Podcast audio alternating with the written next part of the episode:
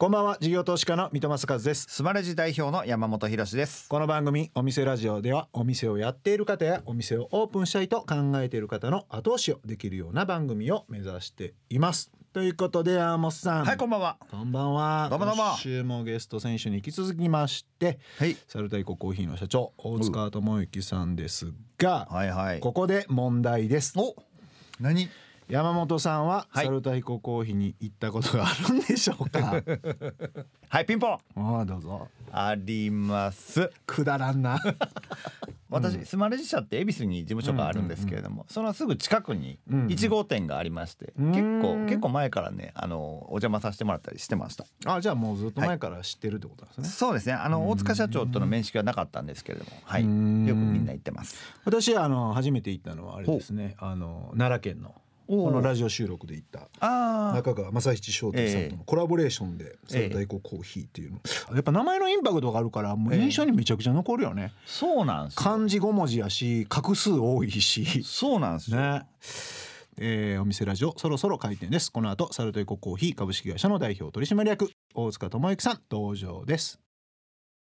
さあお店ラジオオープンですゲストは先週に引き続きサルタヒココーヒー株式会社の代表取締役大塚智之さんです今週もよろしくお願いしますよろしくお願いいたします。1店舗目を恵比寿でされましたよねで1年半ぐらいは赤字だったとはい。でどういう意思決定で2店舗目始めるんだとか3店舗行けるんだとかなんかその辺ちょっとお伺いしたいんですけど。あの一店舗目をまずやって、うんまあ実際一軒でやってる時にジョージアからコカ・コーラさんからお声掛けいただいて、まあ缶コーヒーが発売されるんです。え1店舗目からも始まったんですかそれ？一店舗しかない時に始まったんです。はあえそれじゃあそこをまず聞かないとあれですねなんでジョージアさんという超ビッグネームから声がかかったんですかね？あのまあ僕が先週2011年にお店オープンさせたと。でそういう中でこうサードウェブって言葉はそんな浸透してない中で、2011年の冬ぐらい2012年のいわゆるこう1月とかそ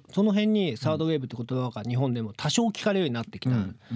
で2012年の、えー、と6月か7月いわゆるこう僕らがもう1周年経ったぐらいの時にコカ・コーラさんからサードウェーブっていう言葉について抗議してほしいっていうのが突然来たんですよ。へえ1時間とかの講義が本当2時間半とかそれぐらいまで長引いてそしたらもう気に入ってくれて、まあ、毎週のようにこう開発の人が来る週とマーケティングの人が来る週と毎回名刺をへえ1年ぐらい置いてってたんですよ。うんうん2013年の夏ぐらいまでそれが続いてたら、うん。急にまあコカ・コーラのさんの本社に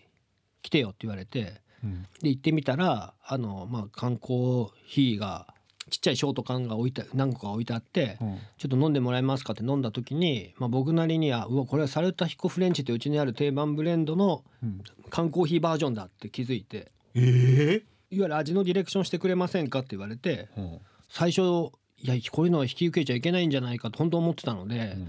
困ったなと思って僕も断ろうと思ってたんですけど、うん。サルタヒコ神社の宮司さんの昔おっしゃってたセリフが思い出したりとか、うん。まあ、サルタヒコ狼っていう人のねうん。拝借して、まあ、僕らやっと飯食うようになってるから、確かにそのサルタヒコさんという神様を日本の皆さんが忘れちゃってるから、うん。まあ、こういうふうに名前出してくれて、ありがとうって宮司さんが言ってくれたので、ああなるほど、うんあもしかしたらこれ奄美大島とか、うん。離島のところでコカ・コーラの自販機あるから、うん。まあ、そこでもこう一部サルタヒココーヒー監修っていうのが出たら、まあ、ちょっと恩返しできるかも。まあまあコーヒー業界的に非難食らうのは間違いないけど、まあ、こういうのもありじゃないみたいな、そういうのもやってみるのもいいのかなと思って結果引き受けてう。ん2014年の春に缶コーヒー出るんですけど、うんうん。発売されるんですけどいや本当はしてね2月かな？1月末とか2月ぐらいにうん。CM 出ないって急に言われていや CM 出たら恐ろしい非難食らうだろうなと思って考えまあでもまあもうもうここまで来たら一緒だから出ちゃおうかと思って出たら、うん。案の定いいろいろと言われましたけど。何言われるんですか？そのだってスペシャルティーコーヒーがメジャーになっていけば業界としてもいいはずじゃないですか。あ僕も間違いなくそれは本当に業界が盛り上がるから絶対いいって、うん。け結果的には思ってるんですけどまあじ実際なんていうんですかね大きい会社さんの中でね、うん。競合他社で缶コーヒーがその分多分売れなくなる場合もあるじゃないですか。我々のが売れちゃうせいで、うんうんそういうのもなんかいろいろ経験してきて、まあ、僕なりに、まあ、何かやるっていうことはまあまああの誰かの生活を確かに苦しめてる可能性もあるなとは思いつつん。まあでもそれでもやった方がいいんだったらやるべきだというのは、まあ、当時はちょっと思い切れなくてうん。ちょっと僕もこうシニカルになってちょっとこうなんか身構えてた時期が長かったんですけど、はい、それでも実際に2013年にダーッとこう缶コーヒー並べられて飲んでどうなんですか？お店の自分のイメージしている味と実際に缶コーヒーになっちゃう。どうしてもやっぱり保存量が入るのかわかんないですけど味も違ってきたりとかって多分出てくると思うんですけどその辺の味のこだわりの一気通貫性みたいなのってどうなんですか？僕の中で一個思っているのが別にコスパって言葉はまあ使わないんですけど、うん。でもやっぱこう150円の世界のコーヒーと500円のコーヒーの世界が同じ味だったら500円のコーヒーが逆に言ったらいらないっていうことを意味すると思ってるので150円の世界の中で多分今までないことをちゃんとするっていうことはテーマに決めてたので何て言うんですかすごい強気なことをコカ・コーラの皆さん言ってたんですけど多分これは売れるしうん。売れたら多分他の缶コーヒーが全部後追いして真似してくるからうん。そしたら僕らがやりたいことがもっとやれるようになるからあのそそこに行きたいって言って、うん。まあ、調子こいたこと言ってましたけど でも一個言えるのは、うん。あの僕ら最初やったヨーロピアンっていうシリーズだったんですけどあの傾向の味は多分い一個もなかったけどほぼ9割以上があの傾向の味になったのでだそれはもしかしたらこう変えれたかもっていうのはサルタヒココーヒーであれに関わった人たちはみんな自負してますね。へえ他他社の缶コーヒーがその全部そっち側にシリーズっぽい味に全部変わったんですか？変わってると思います。はい、それはわりかしあの言ってもいいんじゃないかぐらい僕は思ってました、ね。ビフォーアフターがそこの缶コーヒーがあるんですねあると思ってます。はいこれでも超高級ラインで作られててスペシャルですって言ってて缶コーヒー作るってなるとなんかうんブランド既存するなとかその辺はなんかどうだったんですか？あのまあ自分たちがあのいわゆるこうビッグビジネスに絡んでいっても、そのスモールな部分のスモールビジネスの自分たち一番大事にしてる、まあ、本質とかうん純度とか世界観みたいなのがあのちゃんとしっかり根底にあの自分に自分らがそこに対してうん。やりきれれば、まあ、地道にそれやり続ければ問題ないんじゃないかと当時、まあ、信じてたし、まあそれ信じてでもいろんなね僕たちについてくる従業員の中で「なんだよそんなことすんなよ」みたいなふうに思った人も絶対いるし。うん。うんまあいろいろあの僕も四苦八苦じゃないけど、まあ、葛藤した時期もあったんですけど、まあ、基本的にはただコーヒー一生懸命頑張ろうみたいなのはもう当時にもう決め逆に言うとやりやうん。コーヒー頑張んなくなったら多分我々は終わっちゃうみたいのを、うん。いやああいうふうなふうこうビッグビジネスにこういろんなコラボとかさせてもらっていく中で、まあ、危ないこれやればやるほど逆に言えば真剣にこっちコーヒーのことをお金にならないことを必死にややりきってなんかこう研究と開発とかそういうのを一生懸命やらなかったら、まあ、10年先はないなみたいな気持ちで同時にやってたっていうのがへ一個すごいあの良かったのはやっぱり言っても勝利のプロフェッショナル集団なので。コカ・コーラの開発チームとかマーケティングチームって、多分うちにいる若い子たちはもうちょっと舐めてたはずなんで,、でそういう意味でああいう世界来てあそんなに勝つために必死なのかっていうのを、うん。まあ、見れたのは彼らもそのここに関わった人たちがみんな大人になっていったので、まあ、逆にその値段以上に1個の商品出すってこんなに大変なんだなっていうのを、うん。まあ、身に染みて分かると僕らの場合はもうちょっとスピード感持って言い方なんですけどね先週の話じゃないけど出しては下げて出しては下げてってできるけど、彼はなかなかね。製造ですからね、は なるほどなお送りしているのは大塚さんセレクトの曲ですがなぜこの曲を選ばれたんでしょうか？あの小学校の時にこう初めて自分で買った CD で、へえ。はい、あのたまたまですけど歌詞に「エスプレッソ」っていうのが入ってて、え。なんか自分でもコーヒー屋になってこうあれするとなんかこう運命的な感じだったんだろうなと思ってですね。あのなんかなん。ショートカットの感じ。ボーイッシュな感じの方でしたよね。です。ね。年代感じますね。同じ年代同世代ですもんね。はい。ありがとうございます。お送りしたのは永井真理子ずっとでした。あのサルタヒコっていうのが全国にダーンって出た時になんかその自分のビジネスサイドでも店舗数一気にこんなんしてやろうとかなんかそのサルタ以降っていうのがメジャーになることによってなんかこういうマネマネタイズポイントを作ってあげようみたいなのはあんまり考えなかったんですか？全く考えれなかったんですね。っていうのがコーヒービジネスを関わってる人なら一定の以上理解していただけるんですけどなかなか難しいのが、いいコーヒー作ろうとするとやっぱり一番大事な素材で素材がちゃんとしっかり確保できるかっていうのが1点目とやっぱ2つ目がやっぱ焙煎っていうところがあって、まあ、焙煎所僕当時曲がりしてたんですね。はで曲がりしてるところの煙がこう近所の人苦しめまくっててい、うん 苦情になっちゃって。はまあ、僕らも出なきゃいけなくてで僕ら法律のこととかいろいろなことも僕らなりに素人なりに調べてなんとかこう分かっていったらとにかく僕らが今買おうとしてるぐらいの少し大きい機械になると住居のところの中ではやっぱやれないとあ商業地域っていわゆるこう駅の近くの商業やれるところか工業地域みたいなところ行かないとできませんっていうので工場を作りたいからお金貸してくださいって銀行行ったらダメですって言われて えなんでって言ったらやっぱ売り上げ上がらないのにうん。そんなのできないからそのちっちゃいお店の中でどうにか焙煎しろって言われてうん。いやそういうことじゃないんですって言ってるんだけど伝わらなくて。へってことは逆転の発想でうん。お店をおこう駅の近くでそこそこの家賃のとこでこう売り上げも取れる場所で置いてやらなきゃいけないのかと思って。うん。でだんだんだんだんそういう探してても全然見つからなくて。で2014年中に出ていかなきゃいけなか約束にしてたので何とか話してもう8月になっちゃってもう間に合わないうち潰れるかもっていう時に。はまあ、たまたま地元の僕は調布の仙川ってとこなんですけどスターバックスコーヒーにうちの母とうちの妻と息子と一緒にお茶してたらスタバの真横の一戸建てのところが閉店しますっていうのが書いてあって、うんもうその場でそこの大家さんに電話してほ「一回面談お願いします」って言って「じゃああの大家さんも分かった」って言ってあのうちに決めてくれたので、まあ、急遽2号店目を持ってきてやることになるみたいなので。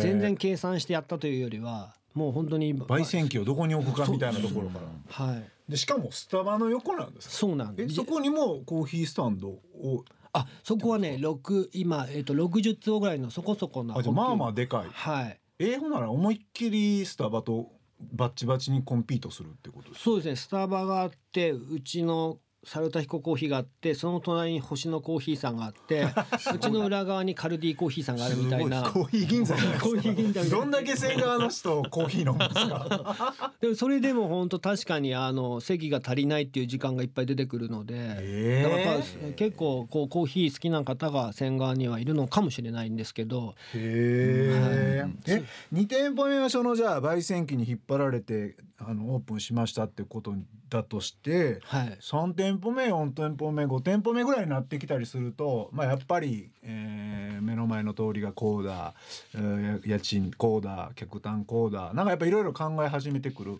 と思うんですけど、その辺はあんまないんですか？あのー基本的に実は自分らからやりたいというよりはお声がけいただいたところに大体お店出してる。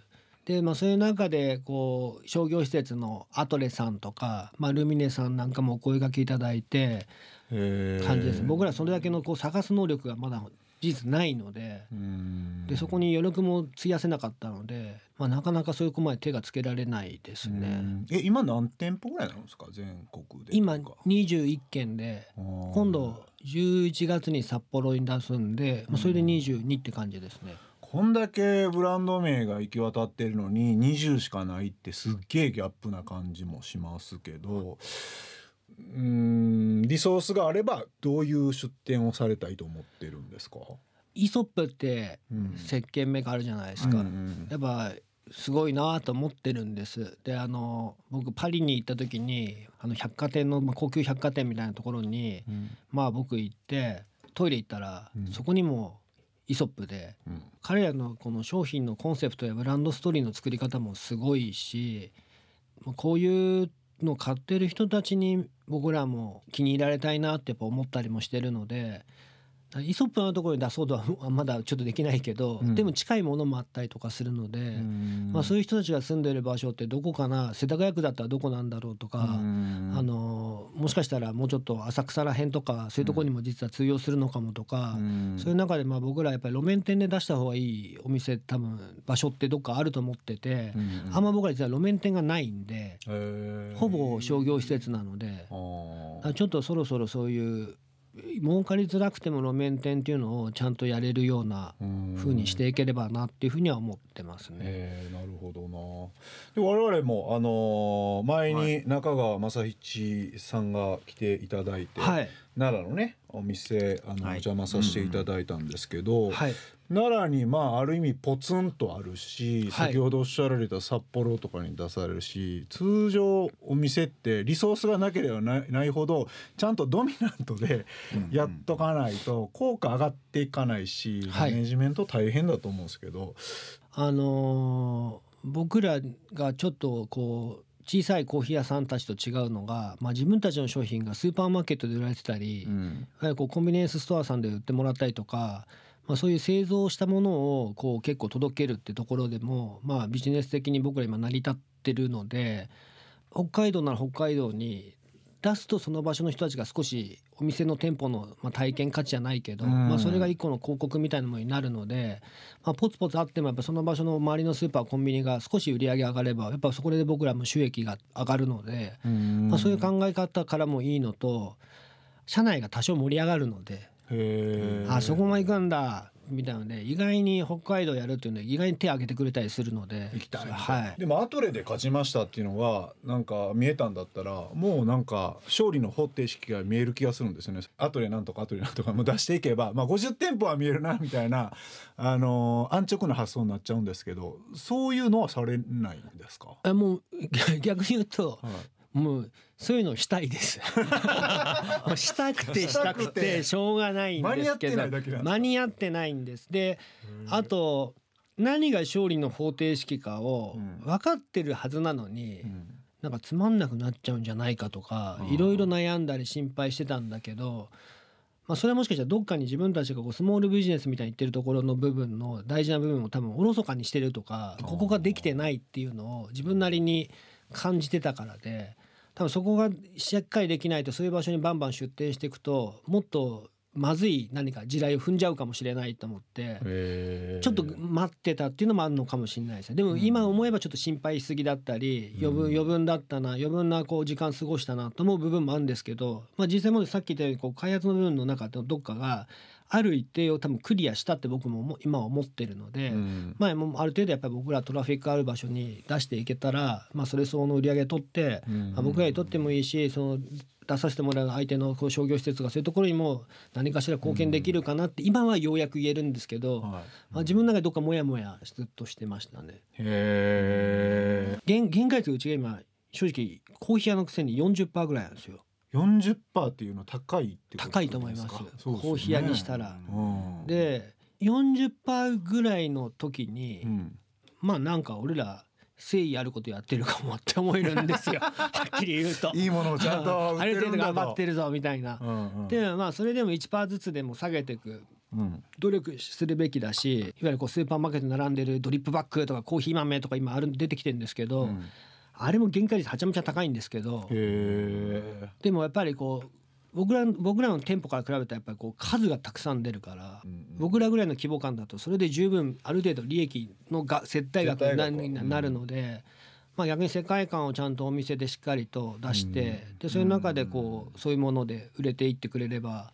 まああ一つはいいのかなと思って、まあ、今そういうビジネスモデルに徐々になりつつありますけど、はい、一日ありがとうございました。ありがとうございました。えー最後に質問させてください。大塚さんにとってのお店とは？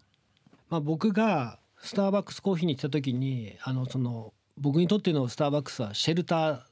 逃避できる場所だったので、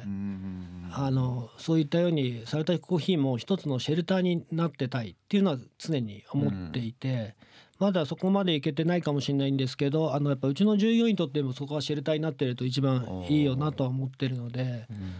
うちの働いてる人がどれだけ主体的にある程度自由の中で当然秩序も守りつつサッカーで言ったら点取る時は点取ってやっぱ守る時はしっかり規律もよく守んなきゃいけないから、そういうことをみんながある程度こう文化として自然とこう自分たちでやれるような雰囲気になるよことを目指してますし、まあ、それができるようになるとお客さんにとったら、まあ、一番あそこが居心地のいい場所で、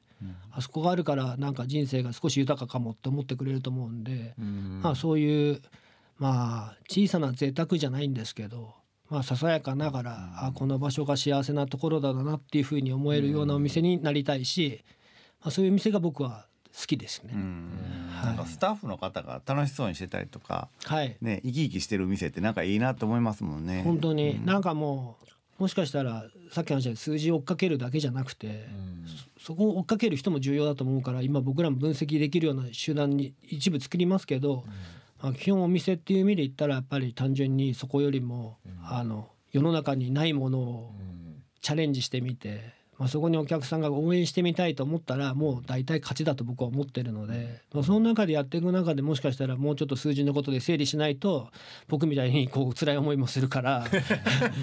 そんなにこんなビッグネームになってまだ辛いのかっていう気もするけど まあそういう笑顔を守るシェルターってことですよね。したいです。はい、わかりました。ありがとうございました。2週にわたりましてたくさん勉強させていただきました。ゲストはサルタイココーヒー株式会社の代表取締役大塚智之さんでした。ありがとうございました。ありがとうございましたありがとうございました。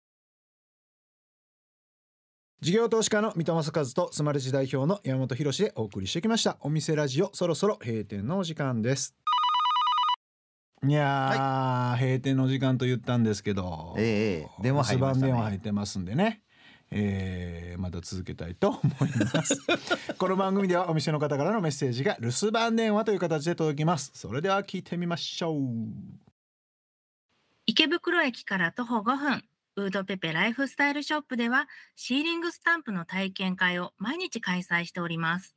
87種類のスタンプデザインと63色のワックスを組み合わせて、世界に一つだけのシーリングスタンプが5分程度で作れちゃいます。水戸さん、山本さんもぜひ体験しに来てくださいね。可愛い雑貨もたくさん販売してますよ。